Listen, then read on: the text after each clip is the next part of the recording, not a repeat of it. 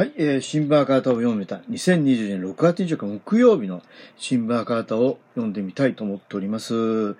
えーとですね、えーと、今日今から読むのはですね、昨日ちょっとまだ続きなんですけどね、あの、昨日行われた都議選必勝全と全国決起集会新委員長の報告というの続きですね。まあ、12分ずつまでしか、あの、できないので、あとまた2回ぐらい読まないといけないと思うんですが、えー、えー、とですね、えーここでですね、えー、っと、コロナ封じ込めを戦略目標に据え、3つの点で政府と、とは責任を果たせということ、この、その中のですね、えー、3つ目ということで、医療を削る政治を改めると。えー、3つは、医療を削る政治を改めることです。えー、コロナ危機は、高度な水準を達成していると言われてきた日本の医療体制が長年の医療費削減政策によって危機に際して脆く弱いものになってしまっていることを明るみに出しました。ところが、菅政権は医療、医療界からの党派を超えた熱い要望である減収補填を未だに拒否続けています。さらにコロナ危機の中で、さなさなかに消費税を財源にして、病院のベッドを削減する病床削減削減推進法を強行し、高齢者医療費2倍化法を強行したことは断じて許すわけにはいきません。小池都政が都立病院、公社病院の独立行政法人化を進めていることも、コロナ危機の恐怖に全く逆行するものです。皆さん、都議選で血も涙もない医療を切り捨て政治を推進する勢力に厳しい審判を下し、医療に手厚い政治への切り替えを求めていこうではありませんか。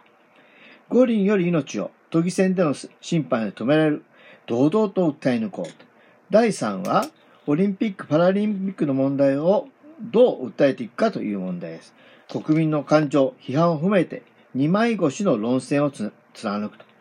国民の圧倒的多数の声を無視して、菅政権と小池都政は、あくまで五輪開催への道を暴走し続けています。こうした中、不安や批判を持ちつつも、中止は難しいのではという声も起こっています。同時にどの世論調査でも、五輪開催によって感染が拡大するのではないかとの不安を持つ国民は8割以上と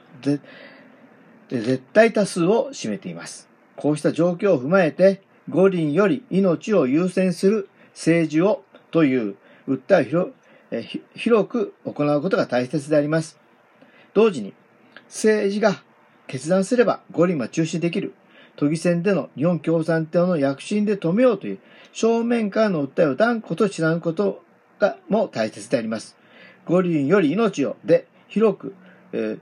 都民的団結を作りながら、五輪は中止できることを訴え抜き、都都民を激励していく、そういう二枚越しの論戦を貫きたいと思います。五輪より命を、この願いをこぞって日本共産党へ。まず、五輪より命を優先する政治をという訴えについてですが、今問われていることは大変シンプルであります。すなわち、五輪を優先するのか、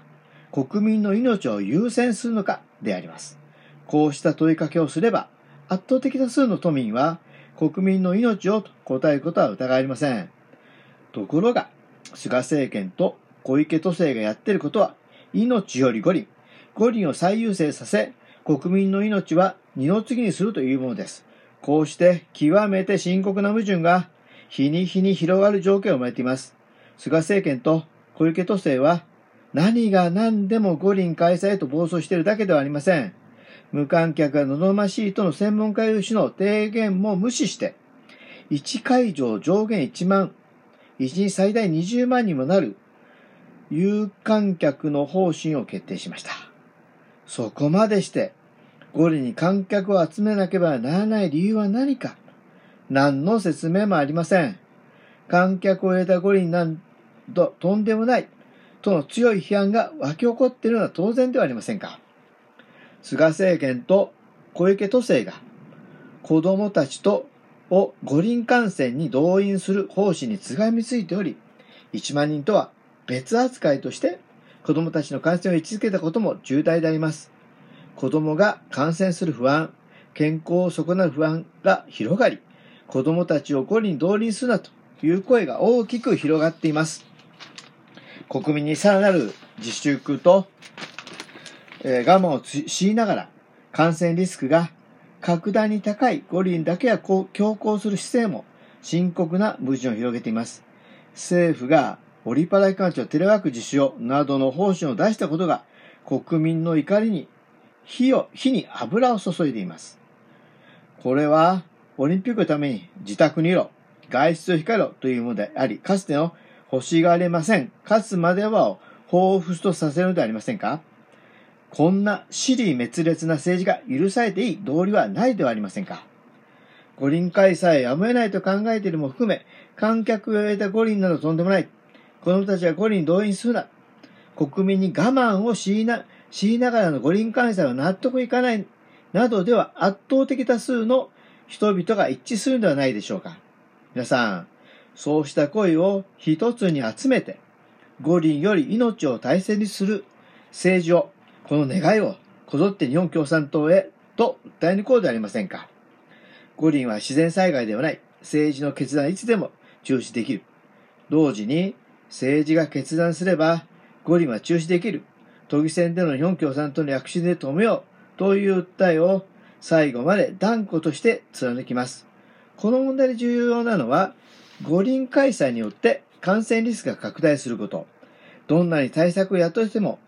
追加の感染リスクをゼロにはできないという事実であります。そのことは政府軍会の尾身会長もオリンピックを開催すれば今より感染リスクが高くなるのはどう考えても普通だ。開催するならリスクを最小限することが必要だが、ゼロにはできないと国会で明確に答弁したことです。リスクはゼロにできないということは、五輪開催で新たな感染拡大の波が起こる危険があるということであります。現に専門家有志が発表した提言に添付された資料では、緊急事態宣言の解除と五輪開催による人流の増加、デルタ株の影響を考慮すると、最悪な場合、7月末には東京の新規感染者が2000人を超えるという試算も明らかにされています。新たな感染拡大の波が起これば、重症者も増え、亡くなる方も増えることになります。私は政治の基本、根本視点として、五輪開催によって新たに亡くなる方が増えても仕方がないという立場に決して立つべきではないと考えます。そういう五輪ならば開催する意義はないときっぱり言い切ることこそ必要ではないでしょうか。そして新たに亡くなる方を増やさないためには五輪を中止する以外には方法はないのであります。私は6月9日に行われた党首討論で国民の命を危険にさらしてまでオリンピックを開催する理由は一体何なのかと正しましたが、菅首相は一切答弁ができませんでした。開催の理由も説明できないまま、巨大リスクを抱える五輪を強行する、こんな無責任な政治はないではありませんか五輪は自然災害ではありません。